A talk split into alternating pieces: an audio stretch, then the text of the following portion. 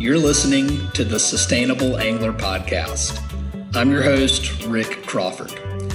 Did you know that it is estimated that by 2050, there will be more plastic by weight than fish in the ocean? That's mind blowing to me. and so I wanted to learn a little bit more um, about this because, you know, who's responsible? Is it us as consumers? Is it uh, the companies that are supplying this this packaging is further up the supply chain. So uh, I, I, had a great time uh, inviting and interviewing uh, Atlantic Packaging President Wes Carter on the show, and we take a deep dive into plastic pollution. Um, everything from zero waste to designing for circularity to even the carbon footprint of plastic packaging. So um, I'm excited about this one. I hope you enjoy. Thanks. The Sustainable Angler podcast is brought to you by Emerger Strategies, a sustainable business consultancy whose mission is to solve the climate crisis by helping your business go carbon neutral and zero waste. To learn more, visit emergerstrategies.com. So Wes, we we met. It was a couple of years ago. So this was pre-COVID at a at a Lowcountry Land Trust event. I think the event's called Flourish, and so that's where we kind of initially met. And when I when I first learned about Atlantic Packaging, and y'all got a really fascinating uh, history and story, and wanted to kind of just get things kicked off. Uh, if you wouldn't mind just providing a little bit of background on on your company and, and yourself. Yeah, absolutely. So, um, yeah, Atlantic Packaging, we actually turned 75 years old this month. Um, It's awesome. Congrats. Exciting. We're, we're a third generation uh, packaging company. My grandfather, uh, Horace Carter, started Atlantic uh, in 1946. Um, and we actually started as a weekly newspaper of all things. Uh, my grandfather um, graduated from the University of North Carolina uh, as the editor of the Daily Tar Heel. And then he moved to a small town in North Carolina uh, called Tabor City uh, and started, uh, started a weekly newspaper. Um, and um, really, the interesting part about the inception of Atlantic, um, my grandfather, within about the first year of him publishing that newspaper, became aware that the Ku Klux Klan was really active in that community and the surrounding communities. And doing motorcades and dragging people out of their homes and cross burnings and really all the things you read about the history books. And uh, my grandfather had had this liberal arts, you know, education, and he was a God and country, power of the pen kind of guy. And he took it upon himself to use his newspaper to fight the Klan. Uh, long story short, because because of his writing and the work that he did, uh, the FBI, uh, with his help, infiltrated the Klan uh, and arrested over 300 Klansmen, including the Grand Dragon, the Carolina Ku Klux Klan. Um, and that broke their back. They were never the same organization in the Southeast. And my grandfather won the Pulitzer Prize for meritorious public service in 1951, and he was the first weekly newspaper to ever win a Pulitzer. So that's wow. how Atlantic started. That's um, unreal. And um, you know, and and we, you know, in those days, if you were in the newspaper business, you were also in the paper supply business. So our packaging business actually grew out of that paper supply business, specifically with textile companies. As the textile industry moved from the Northeast, New York, Pennsylvania, New Jersey, down to the Southeast uh, to set up factories, we began selling them converted paperboard for you know men's shirts collar strips and you know shirt inserts underwear and sock inserts those kind of things and that just evolved into tape and bags and, and all the all the different type of packaging items kind of grew up around that textile industry. So um, that that's really how we started. Um, and uh, you know, fast forward to today, um, we are the largest privately held packaging company in North America now. Um, we have locations, you know, all over the country. We're certainly saturated in the southeast. Uh, we're based in Wilmington, North Carolina, where I grew up. But um, and today we um, we service uh, primarily large consumer products companies uh, across a lot of different verticals uh, food, beverage, uh, automotive, uh, medical device, building products. We do a lot in the e commerce space these days. Um, we also still have a pretty big textile business uh, down south. but really, you know, anybody manufacturing anything is a is a target customer for us. And um, and, and, and like I said, most of our customers are large, you know, Fortune, you know, 200, 300 type type organizations. So um, we're really diversified. Um, you know, we sell packaging equipment, we sell materials, we do technical service. Uh, we also manufacture a lot of things. We're a large paperboard converter. Uh, we have a printing and graphics division, so we do labels and folded cartons, and you know, super diversified, and you know, roughly 1,500 employees, and um, you know, and and I've been with Atlantic full time for about 20 years, and I've been the president for the last seven. Uh, my father, Rusty, uh, is still our CEO, um, and uh, he works uh, out of our Wilmington office, and, and, I'm right here in Charleston.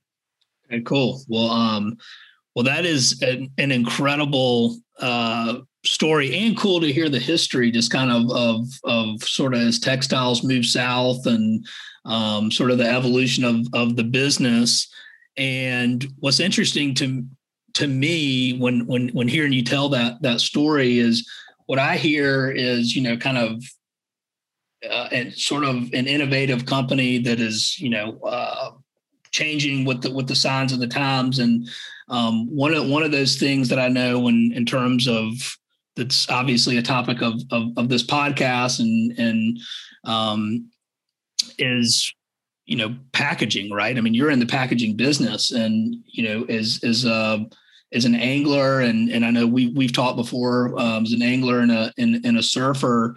Um, you know, we see it out there in the ocean all the time, right? I mean, whether you're you're, you're fishing or surfing, and I kind of wanted to just get get a conversation started a little bit about, you know, I mean, what, what is it like?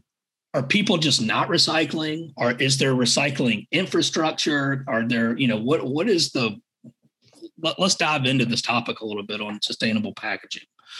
Sure, and, and it, it is a radically complex issue, um, and and that's why a lot of the solutions uh, do take a lot of deep thinking and sense making, and and that's one of the things I've really been focused on over the last several years is really trying to map this whole supply chain. Um, you know, really from cradle to grave and, and, and what they call now cradle to cradle. We really don't want products to end up in a grave anymore um, and uh, and really you know trying to understand that whole supply chain uh, from how the products are manufactured, the packaging options, the recycling infrastructure, which is super complex and evolving all the time. Um, and so you know really um, you know the future for packaging, in my opinion, is we have to design packaging for circularity. And that has traditionally not been a priority. You know, we design packaging for function uh, and form, um, you know, we design packaging for for marketing reasons. Um, you know, but again, primarily to protect products. But designing for circularity, you know, it's really been more convenience and cost. I mean, that is the world we have lived in. Everything is about convenience and cost. And um, if those are your only motivating forces for designing, um, it can be very problematic, you know, long term, especially when we start to look at the waste issue we have today. Um, you know, the, the outdoors has been really important to me my whole life. I mentioned my grandfather earlier. You know, the second part of his career, I mean, my grandfather was a lifelong freshwater fisherman. And so when he retired from Atlantic and my father took over in the 70s, my grandfather actually moved to Central Florida and he wrote, you know, close to 25 books all about freshwater fishing. He was considered one of the foremost uh, freshwater fishing writers in, in Central Florida um, back in the 80s and, and early 90s. And so it's been a part of the blood of my family and our organization. My father has been a lifelong uh, outdoorsman and hunter and fisherman. And, you know, we grew up doing a lot of offshore fishing. And then, you know, today I'm, I'm a passionate angler, but also a, a lifelong surfer. And, and, to your point, I've traveled around the world and been fortunate enough to, to be able to do that, you know, um, whether it be, you know, overseas or Central America or the Caribbean, um, you know, e- even throughout this country, you know, fishing, hunting, uh, and surfing. And um, in my lifetime, just alone, even over the last six or eight years, the, the, the level of plastic pollution specifically that I see in our waterways is just uh, undeniable. Um, and the thing that concerns me is, as someone in this packaging supply chain, um, the thing that I don't think most people recognize is this problem is getting worse, and it's getting exponentially worse. Um, the best figures we have today from the Alliance to End Plastic Waste, which we're members of, is currently globally, we're putting about 11 million tons of plastics in the oceans every single year. 11 million tons a year. And at the rate we're going by the year 2040, that number will be 29 million tons. So That's you think about that, we're going to triple the rate uh, over the next 20 years. And you know, this problem, if you go over to Indonesia or Malaysia or India, it's pervasive. I mean, you can't, I mean, I was in the Mentawai Island surfing uh, several years ago, and, and there are plastics everywhere. Talked to a friend of mine who was fishing in the Dominican Republic, and he's like, Wes, literally, we were shagging plastic bags off our hooks. He's like, you could hardly fish down there because there's so much plastic in the ocean. And if it's that bad now, triple that number and see what it looks like. And um, you know, I talked to the guys in the Charleston Waterkeeper, and they're like, one of the issues we've got on the, you know, here on the East Coast is so much of the plastic ends up in the estuaries and in the marshes. We don't see it on the beaches, so people don't realize what a problem it is. All you got to do is walk into the filter system of the marsh to see it sitting there. Yeah. And so I think for general consumers and the general population, like, you know, trust some of us that are in the supply chain. You know, this problem is significant and growing. And, you know, we need cleanup efforts, but we also have to shift the way we purchase products, the way we design products, the way we design packaging. Yeah. And, and just, uh, for, for the listeners out there, just as a, a point of, of clarification for, if you're not familiar with circularity, um, where traditional models were linear, right? So it was take, make, waste is the easiest way to describe it, right? You, you, you take a, a resource, you make something out of it, and you throw it away. Whereas circularity is about making decisions in the design phase that will uh, be able to keep a product in, in a usable form um, indefinitely in, in, in, some cases. Um, but for example, plastic packaging. So if there's like reusable plastic packaging and it's designed in a way that can ship products and materials um, and be reused over and over again, well, what does that do? That keeps plastic out of the ocean. That keeps plastic out of our waterways um, because it's it has value in being reused instead of just all right. Well, I'm done with it. I'm going to toss it. Um, so I think I got that is a somewhat of a good uh, way to describe it, Wes. I'm, I'm, I'm not sure, but the um, ah, all over. Yeah, um, but that's that's that's more or less what what what that means, and um, so that's and and another key thing. Part of that is the design phase, right? You know, I mean, that's where you can make and that that's true with anything related to sustainability, whether it's a green building, you know, you always want to have a design charrette first. If it's a product that you're looking at, anything that you can do in the design phase is going to make it easier um, to make better decisions for the environment throughout the life cycle of the product if if that makes sense so anyway that's my that's my tidbit but um but but you but so we're talking about you know th- this is pervasive and and we're seeing it everywhere and i know that um, because we're we're connected, and um, I've seen some really interesting things that y'all are doing um, to affect positive change as a as a business in terms of sustainable packaging. And I was wondering if if you would be willing to to highlight a couple of the, the those products or materials that y'all are using to to help affect some of this change.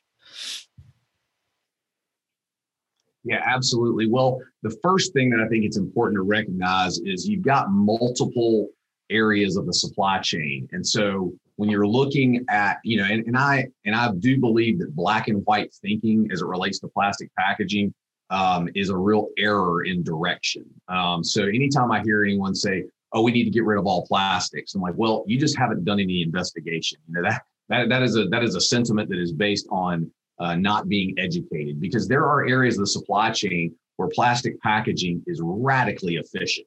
And if you eliminated it, it would cause a trickle down effect that would be far worse.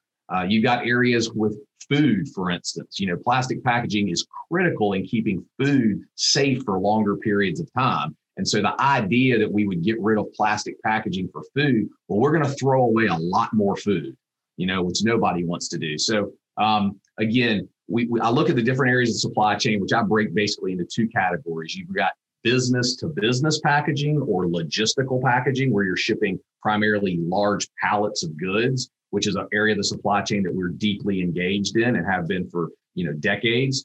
Uh, and then the other area of the supply chain, which most people are much more familiar with, is the business to consumer.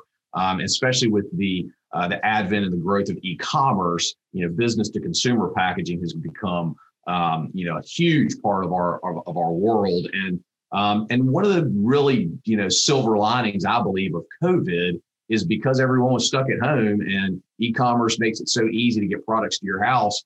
Um, all of a sudden, one of the you know one of the offsets from that was everyone was getting so much packaging to their house over the last year. You know, it was funny because my friends would text me pictures of boxes that would show up with all this packaging and say, Can't you do something about this? Aren't you in this business? I don't know what to do with all this packaging. So I actually think that COVID raised awareness at the consumer level, um, you know, for the, the need for some reform related to packaging. I think that's been a real positive. But so when we look at sustainable packaging, when it's business to business packaging, one of the primary products in that in that supply chain is stretch film. So most people are familiar with clear film. It wraps around pallets of boxes or bottles or whatever else it may be to get those products from point A to point B. That's a big product for us. Okay, so stretch film is radically efficient. You can wrap, you know, a three to five thousand pound uh, pallet of goods for as little as six or eight ounces of film.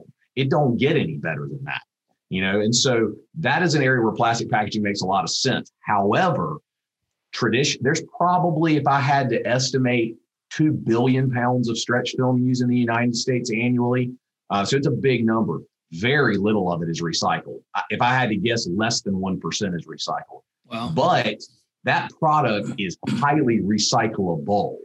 It has no ink on it. It has no uh, adhesive on it. So one of the things that we're trying to work on with some really large companies, really in the beverage industry initially, um, is creating what they call a closed loop system. So it's much easier to collect products between businesses than from businesses to consumers because there's just so fewer destinations. So if yeah. you can imagine a big beer company that has a brewery and then they're shipping to their wholesalers. Well, you know, one brewery may have you know, several dozen wholesaler locations they're shipping to.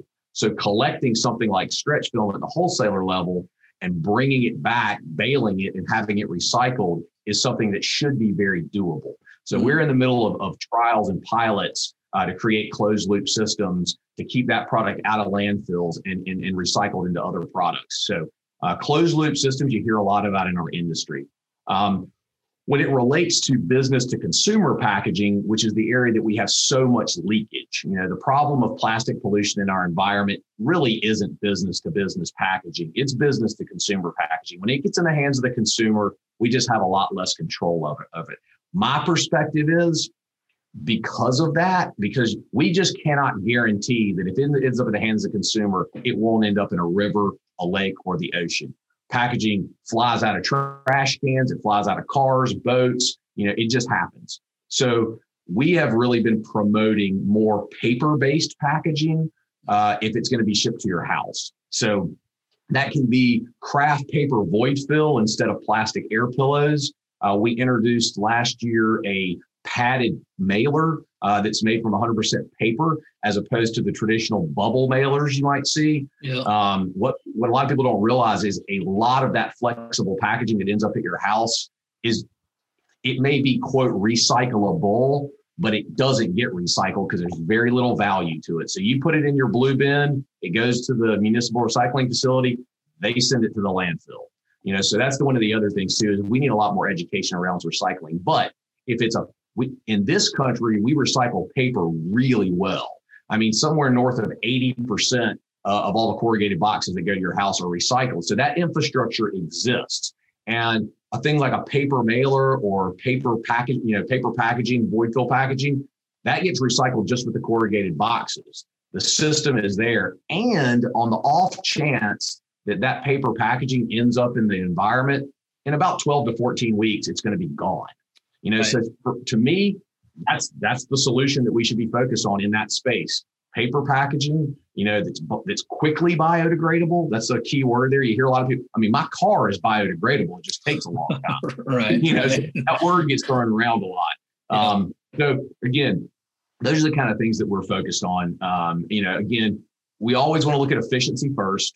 How can we use the least amount of packaging possible to get products from point A to point B? And then how do we create circularity and closed loop systems in certain areas? And then in other areas, let's identify what we recycle really, really well and where we can pivot to those products. And that's also where a lot of the innovation needs to be as well. Yeah, yeah, and I think that the, the, there's a couple things that that you mentioned too that I think is interesting is um, you know talking about recycling education and like to so for one thing it's like all right well just throw everything in my blue bin. Well you know someone's got to sort all that and uh, most of the times you know most people don't know what their local municipality will even recycle if they have that and that's just in the united states. Uh, furthermore if you look at um, i was working with a with a lodge in the bahamas and you know the island abaco i mean they, they just don't have any infrastructure what any waste infrastructure period so it's like you know they, they'll get shipped um, you know everything from beer bottles to you know sodas whatever and it comes in packaging. Well it's got nowhere to go. Um, and so they may all take that to a landfill uh, but then a hurricane comes and, and, and and blows it in the ocean. And that you know th- there's this long line of um, i think okay well i'll just recycle it. Well then you also I, that opened my eyes traveling to another country and seeing like wow okay well they they they literally they just don't even have a way to deal with it. Um and so it's a it, it, it's an interesting problem that i think to your point and and are 100% correct about that can be addressed further up the supply chain not further down because you you you can't rely on every person to either one have the infrastructure to understand what you know we've proven we can't rely on on, on consumers to, to always do the right thing. So um, i think addressing it further up the supply chain and using it like as you said as a, as a tool to sustainability as a tool to drive innovation is is is kind of a, a win-win scenario. Yeah i mean i, I actually think that that is the key uh, the big advances that i've seen in sustainability are from companies that are deciding to innovate. You know, like um, the, the, the innovation in technology and packaging is really no different than technology in cell phones or computers or anything else. There is tremendous energy, very smart people, you know, uh, working all the time to to create packaging that is more functional, uh, that is more efficient, um, and, and and that that needs to be something that's encouraged and rewarded.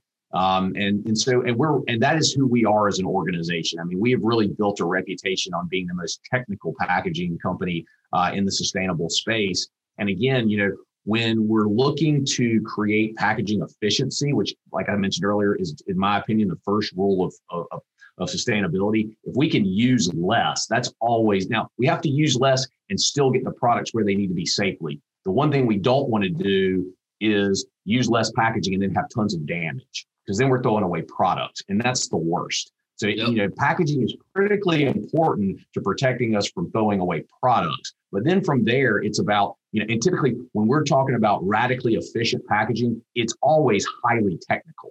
You know, when you're mm-hmm. going thinner, faster, stronger, that takes technology. Um, and so, and, and it also takes not only technology with the products, but many times in industrial applications with the equipment that is applying those products as well.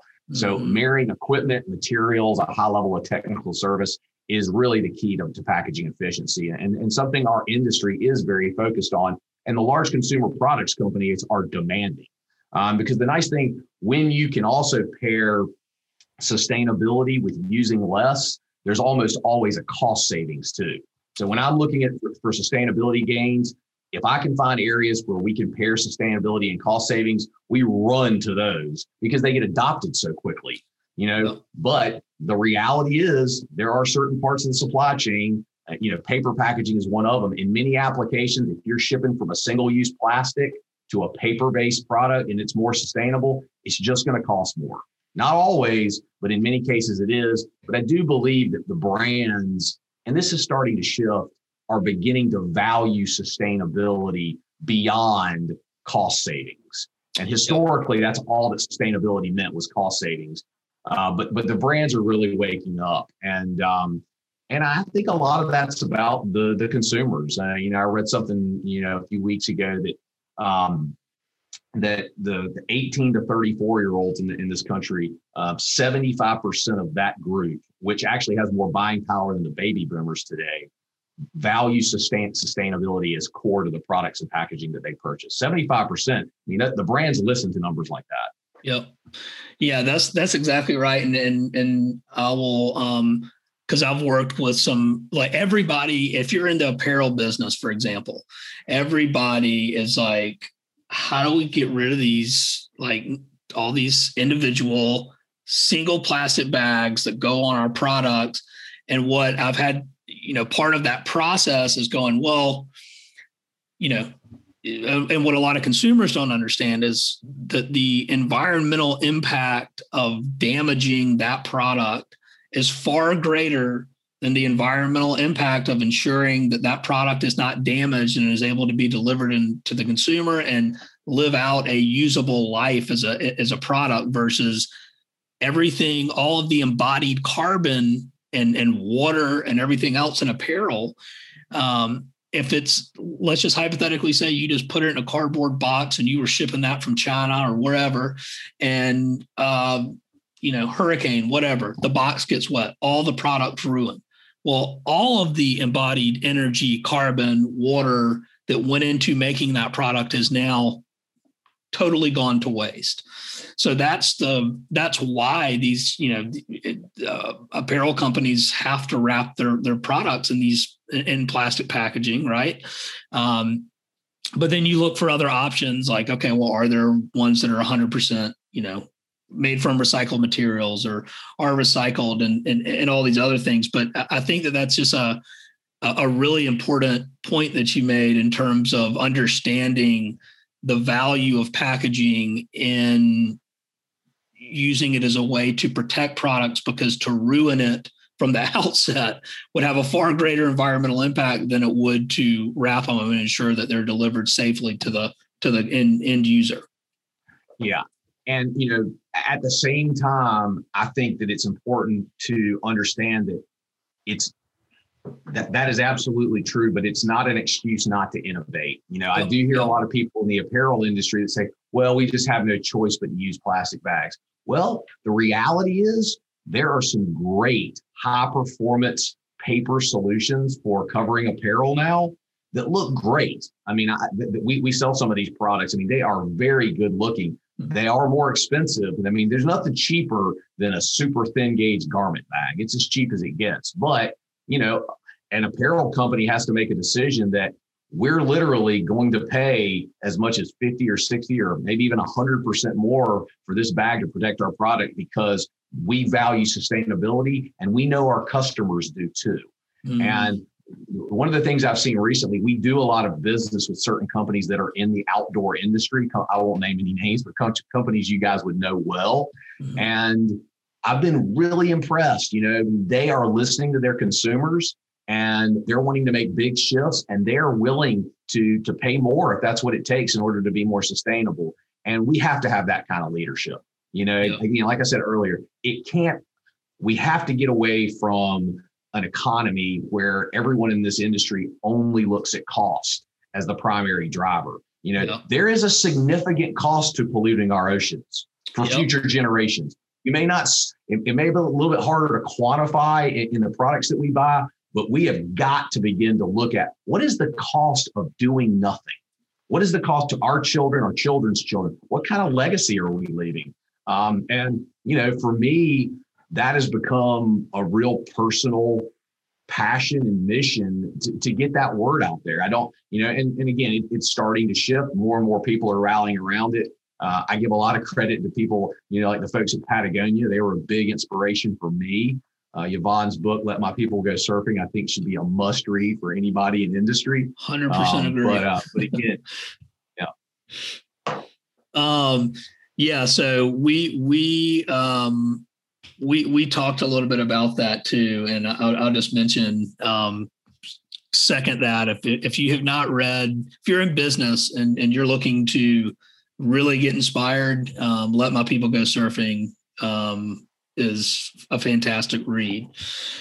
Um, but I want to. We're going to come back to that because at the end of this, I want to talk about some fishing and surfing. But, um, but what I want to kind of also talk about that you mentioned is, and and I guess you answered it, but I, you know, it, it, is it cost that's keeping companies from moving away from plastic packaging? Is that the? I mean, that's the primary driver, right? I mean, it's just like, hey, look, I mean, I can't. I don't know. Yeah. No, I mean cost, you know, cost or function, you know, and again, like I mentioned earlier, we don't have a lot of great options for wrapping raw chicken, you know, outside of plastic. I don't think right. anybody wants to buy raw chicken wrapped in paper, right? You know, and so, you know, but but again, it's it's not an excuse to, to not innovate. There are a, that is one area of the supply chain where I actually think biofilms, compostable films, uh, you know, uh, I, don't think that's a panacea. You hear a lot about it. You know, you know, films made from sugar cane or corn, uh, even algae. I think there is absolutely a place for those products, but I do not believe they will be ubiquitous. You know, mainly because I don't think we want to transition all the plastic that we buy to feedstocks from industrial farming products. You know, I don't think we want to, you yeah. know, rely on industrial farmed corn for all of our packaging needs. I think that has reverberations that could be catastrophic. However, you know, in food packaging, in products that we know need to be in some sort of polymer based packaging for food safety, that is an area that I think we should spend a lot of time looking at biofilms. And there's some other areas too, but that one specifically. Um, so, but you know, when it comes to a lot of different types of packaging that don't have a quote freshness component, you know, cost is the biggest driver. You know, cost is the biggest driver. So, um, and again, you do have to look at certain areas of the supply chain. As I mentioned earlier, you know, stretch film, for instance, in business to business packaging is really, really efficient. And so if you've got a plastic product that's really efficient, and there's other options, you know, other examples besides stretch film, but if I were to, to replace this plastic with something else, I'd have to use two or three or four or five times as much packaging even if it is sustainable, probably not the right direction to go. Let's figure out a way to make this plastic product more circular. Um, and again, I do think where we need a lot of leadership at the federal government level, you mentioned it earlier, you know, the municipal recycling infrastructure in the United States is so convoluted and it's different from municipality to municipality. Uh, I recently traveled to Austin, Texas uh, to meet with Richie Getter, who um, is one of the owners of Balcones Resources. They're the privately held municipal recycling facility in Austin, and they're also one of the most advanced recycling facilities in the country. They use optical sorters, and it's basically robotics to identify products, take pictures of products, and then automatically sort them. You know, when you can do that really, really efficiently, you know, all these things that we traditionally called waste, we got to remember they have value. You know, an aluminum can, aluminum can sell for as much as 75 cents a pound.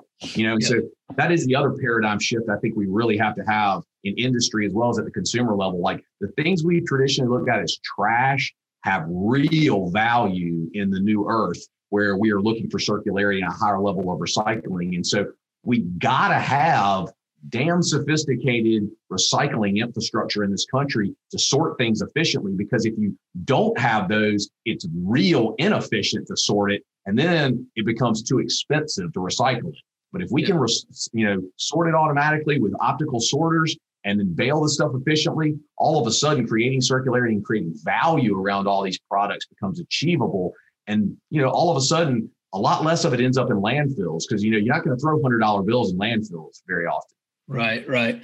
Yeah, no, you th- that that's a that's an interesting uh, point to make, and that's what in the you know what we what the little sustainability uh, speak would call as a as a business your waste right? If you paid for it and you're throwing it away, I mean, that's a squandered corporate asset. You know, that, that, so let's let's find ways to potentially create new revenue streams and uh, drive innovation with products that are traditionally being thrown away. And to your point, it sounds like technology, you know, being able to make that valuable through efficiency, as you said th- throughout this, and technology, um, like this guy, like this guy in Austin, is a way to is a solution. Which is, you know, th- that's kind of the part of the, the, the focus of this is and, and having these conversations um, is to inspire. And so for me to hear that these things are happening now, because I don't know, you know, I don't know a ton about packaging. I know a little bit, um, but this is enlightening and, and hopeful for me anyway to hear that, hey, look, these things are being worked on today. Because all, all it takes is for people to know that it's achievable, right? You know, once they realize that, hey, well, hang on, this can be done then okay, well, what do we got to do? Let, let, let's let's start hauling ass with this. I mean, in my opinion, we we could really use, use some leadership at, at government levels to say we want every single municipal recycling facility to look like the one in Austin, Texas. I mean, what? I mean, that that seems like a really reasonable use of taxpayer dollars. Why in Charleston are there certain things that we can't recycle, but in Austin you can? You know, why in rural parts of the country do you virtually have no recycling? Why in the inner cities of places like Chicago you have no recycling? I mean, recycling should be ubiquitous across the entire country. It should be uniform and it should be highly automated. You know, mm-hmm. t- to me, that's the biggest no brainer. You know, that and curbside composting. Those are my two big ones. Those those two things work so well and you know, but we we have to have leadership at the government level that says we are going to do this. I mean, because until we get the sortation piece done efficiently and correctly, everything else downstream of that doesn't work very well. So to me, collection sorting has to come first. Interesting. All right, and so we're, we're, we kind of touched on this a little bit, but I, but I'm curious because I know um, I've certainly thought about it, and and in fact, the other day I um, bought some eggs from the grocery store that were like organic, uh, cage-free eggs, and, and and all that good stuff. And but they were they were in a plastic packaging, and I and I opened it up, and it said these these eggs are basically wrapped in plastic because it has a smaller carbon footprint than an alternative for paper. And I was like, that's interesting. And so I've I've known that obviously there's a connection between climate and plastic packaging, right? Because it's it's derived from from oil um, or fossil fuels for for the most part. And I'm, I'm i want to get your take on this because I I think that um, it, it's interesting. That that kind of shocked me a little bit when I looked in the in the egg and was like, huh, like is that right? So, uh, what what what what is your take on this? How are they connected? What, what what's what's the deal? Yeah, I you know that that's one of the things that I take great issue with. Um, you know, I, I, you know I'm glad you didn't tell me who it was. I don't like I don't want to point fingers and call people out, but uh, that to me is a great example of greenwashing. Um, the reason that that company in my opinion, is buying that plastic egg crate is because it is cheaper. It is a lot cheaper than paper. And they're going to tell you, oh, we're doing this because it's got a lower carbon footprint. I think I hear a lot of that in our industry. Um, you got to remember, single use plastics have a low carbon footprint. I mean, how do you lower a carbon footprint? The least amount of material possible. you know, without material, there is no carbon footprint. So um, you know, it's real easy for people in the plastics industry to lean into that carbon footprint argument just because a lot of their products are so thin compared to a paper alternative. But I think it's important to remember, and I don't have exact numbers here because they don't really exist. I had to back into some of these numbers, but based on my best estimates, packaging is about two or 3% of our total global carbon emissions. So we are not going to save the world from global warming by choosing plastic packaging over paper packaging or any packaging over another packaging based on its carbon footprint. We're going to have the biggest impact on climate change by shifting away from burning fossil fuels to renewable energy, to the electrification of transportation. And so, you know, you know certainly if the packaging industry is run on renewable energy, like if we have re- paper mills run on renewable energy, that's going to lower the carbon footprint of those paper products. And I'm all for that. But what I'm not for is saying this product right here has a slightly lower carbon footprint. It, it's highly pollution. Um, you know, uh, the, the possibility for pollution is very high with this product than this other product, but it has a lower carbon footprint. To me, that is a very insincere argument. Um, For me in packaging, you know, given given those facts, uh, I think it's important that we, the primary thing we need to look at is, is this made from a renewable resource? And does it, if it does end up in the environment, especially if it's consumer destined packaging, if it's going to ha- end up at you, my house or your house, if it by chance ends up in the environment, will it biodegrade in a reasonable amount of time, which to me is like three to four months. Anything beyond that, I think you have to take question with. And if it answers those, and it isn't recyclable too. You know, paper-based products are highly recyclable, and as I mentioned earlier, we have the infrastructure to do it. So if it checks those boxes, forget about the carbon footprint. You know, if you want to have an impact on climate change, buy solar panels for your home buy solar panels or wind for your, for your, for your businesses you know switch to electric vehicles you know we traded out all of our forklifts over 100 forklifts from gas powered to electric forklifts we made that purchase with toyota here recently. You know that is how we i mean you can really offset carbon with renewable energy. I mean we're going to offset you know i don't know 5000 tons over the next couple of years from renewable energy. Man you can't make an impact with packaging you know, just looking at one piece of packaging to another. So, um, if, you know, anytime I see a carbon footprint argument associated with plastic packaging in particular, I'm not saying they're always insincere, but it, it's always worth asking a few more questions. Yeah, yeah. Well, that that's that's uh, that's interesting, and and thank you for your insight because I was like, this that, this seems off to like just intuitively because you know I, I, I, work with a lot of businesses and, and and actually calculating their footprint and and you brought up an important point because what people need to so a, a couple things one according to the intergovernmental panel on climate change we have to reduce and the key word is reduce our carbon foot our global carbon footprint right we got to reduce global carbon footprint technically it's 49%, but let's just say 50% this decade, the 2020s, we got to reduce it. So, what is the single most important thing a business can do this decade? Reduce your carbon footprint. To Wes's point, what are they doing? Renewable energy, electric uh, forklifts. Okay. That is a concrete action that you can take. But the other point is, is that, that that's you you need to reduce your footprint. We need to be car- carbon neutral by 2050. But the interesting thing, because we kind of have been talking about supply chains, and for those of you who don't know much about carbon footprinting, there's three scopes. There's scope one, scope two, scope three. Scope one and two are more or less company owned or controlled vehicles and buildings and purchase electricity. Scope three is your supply chain. Well, if everybody, if every business calculated their carbon footprint, there would be no need to calculate a scope three emission because everyone would be acting responsibly.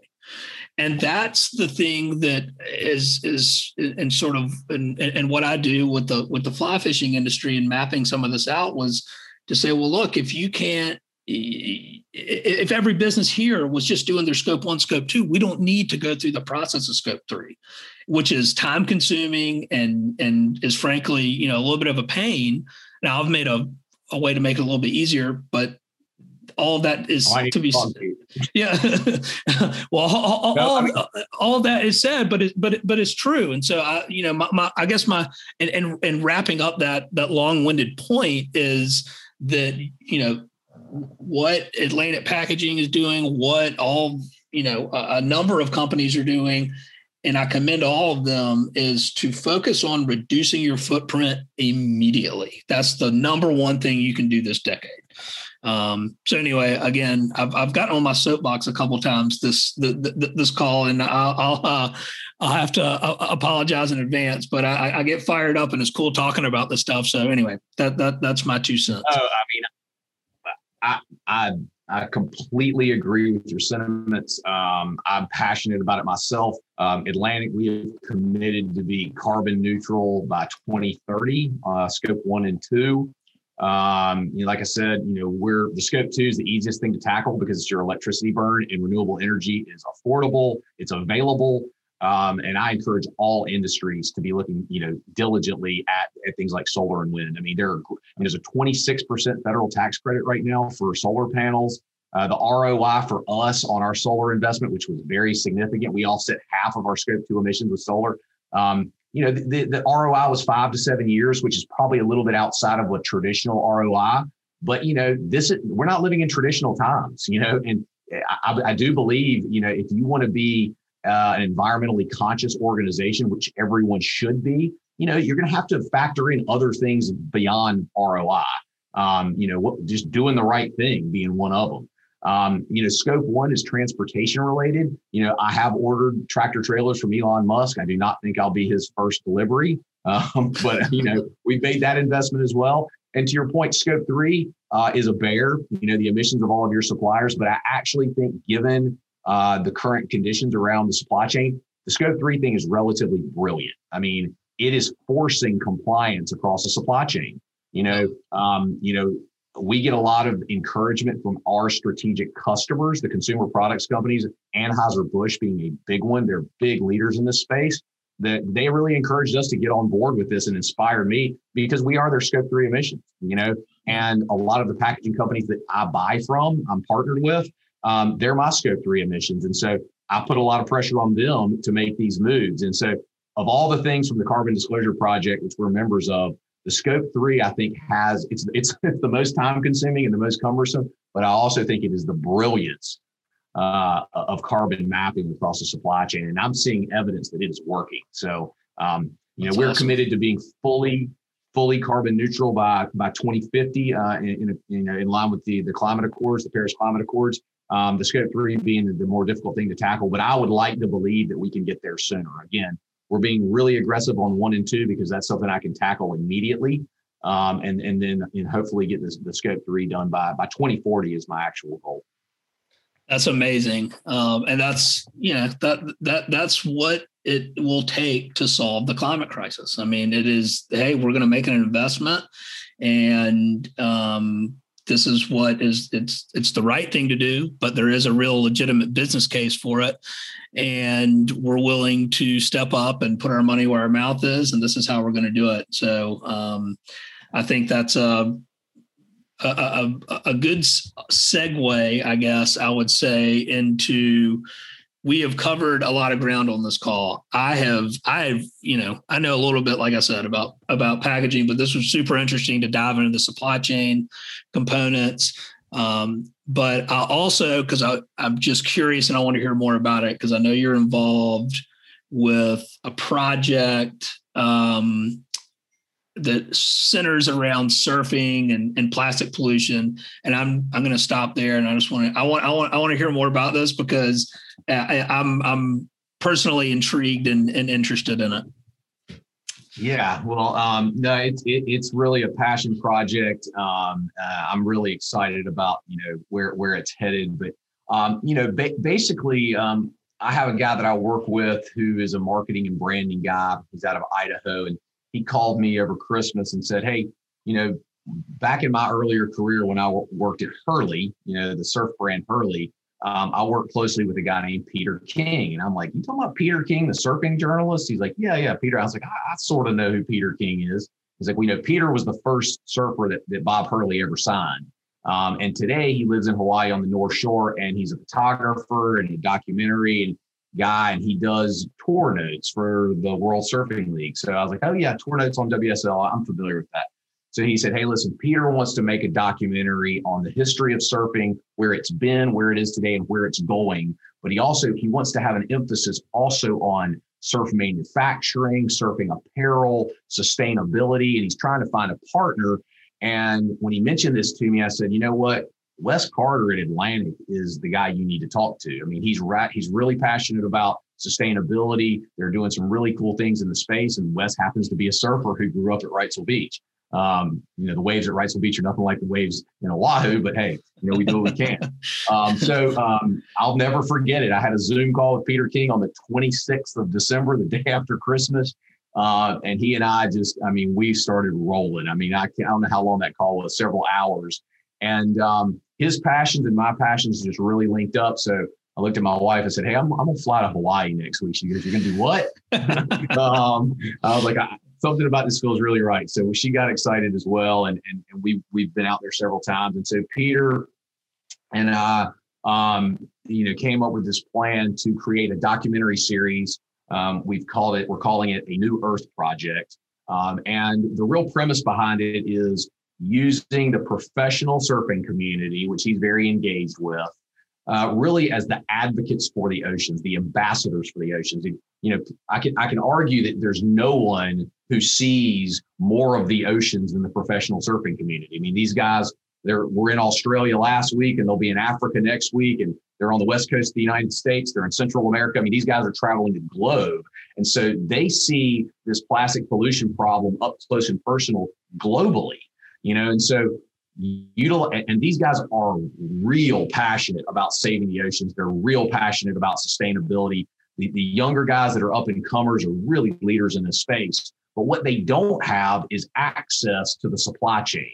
And that is what Atlantic brings to the table. So the collaboration is using the surfers as our ambassadors and then utilizing Atlantic as the link to the supply chain to raise awareness, to feature pro- uh, programs and projects and circularity and packaging to encompass all the things that you and I've talked about over the last hour um, and, and create a documentary series that's really engaging for people. So it'll be entertaining. There's going to be a lot about the history of surfing. There's going to be a lot of great interviews with, with surfers from way back when and, and a lot of modern day guys as well, but also a real emphasis on how can we as a global surfing community, you know, professionals and amateurs like the rest of us, you know, work together uh, to begin to bring change. And a lot of that change comes from demanding change from the, the, the companies that make the products that we buy. I mean, that is a big piece of it.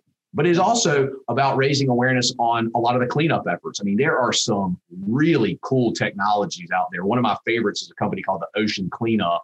Um, and they have these very large ships that they put in rivers and oceans. I believe they have 19 of them now around the globe uh, that basically sift plastic pollution out of rivers and oceans uh, that then can be recycled. And so, um, and, I, and I believe documentary series like this can bring awareness to those technology and ho- hopefully help those guys raise money uh, to create more more technology and build more ships. And so it's about cleaning up the ocean, but more than that, it's it's really about raising awareness. Like I said earlier in the podcast, we have to stop the tap. You know, all the cleanup efforts in the universe are not going to be enough to overcome close to 30 million tons of plastic being dumped in the ocean every year. You got you got to turn off the tap. And, and that's the thing. If I could leave anybody, you know, that's the biggest piece. And, and, and no single company, really, no, single you know entity across the supply chain can do this alone. I mean, it is the ultimate collaboration. And so for me, a new Earth project, if I had to put one word on it is collaboration. How do we work together as a global community of individuals, of professionals, of industry? How do we all come together to solve the most complex problem in modern history.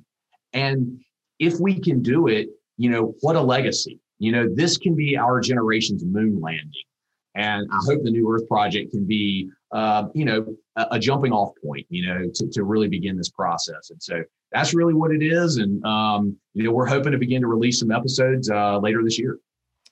That's awesome. Well, um, Wes, I, I don't think that we could end on a higher note than than than promoting um, the, the the work of the New Earth Project. And I mean, to be honest, I got a little I got a little fired up uh, here, here, here at the end. So I appreciate that. I'm I'm always looking for ways to stay inspired. So I I I, uh, I, I do appreciate that and. Um, thank y'all for everything that you're doing to um, you know take responsibility for your business um, in terms of the products you produce to reducing your carbon footprint to um, i think film is a is an excellent medium to to, to reach a, a large audience and educate and influence them and so I am I'm stoked to, to see a new Earth project as those start uh, as those start rolling out. Where um where can people find more info on Atlantic Packaging and a New Earth project and, and any any other things you got going on? Yeah, so a New Earth project, um, you can go to a newearthproject.com. Um, and we also have an Instagram feed that we update really, really regularly. Um, and that is A, not the, A New Earth Project. Um, you can find it on Instagram. Um, I'm also Wes M. Carter on Instagram, and I post a lot of stuff related to sustainability on my personal feed. Um, and then, um, you know, LinkedIn is a great medium. It's one of my favorites. There's a lot of great information on there. Um, a New Earth Project has a has a LinkedIn page as well as uh, Wes Carter with Atlantic Packaging. Um, I, you know, you can follow me. I friend everybody. If you request to follow me, I'll, I'll let you follow me because I do believe that raising awareness is really important. So I want as many people on board and talking about these things as possible. But uh, Atlantic, we're AtlanticPKG.com. We got a great website. There's a lot of cool videos on there. Um, we have a packaging solution center in Charlotte, North Carolina, where we do a lot of packaging testing um, and uh, have a lot of technology there. That uh, even if you're not in packaging, there's some really cool stuff. There's a lot of videos on our website about that. So um, yeah, awesome.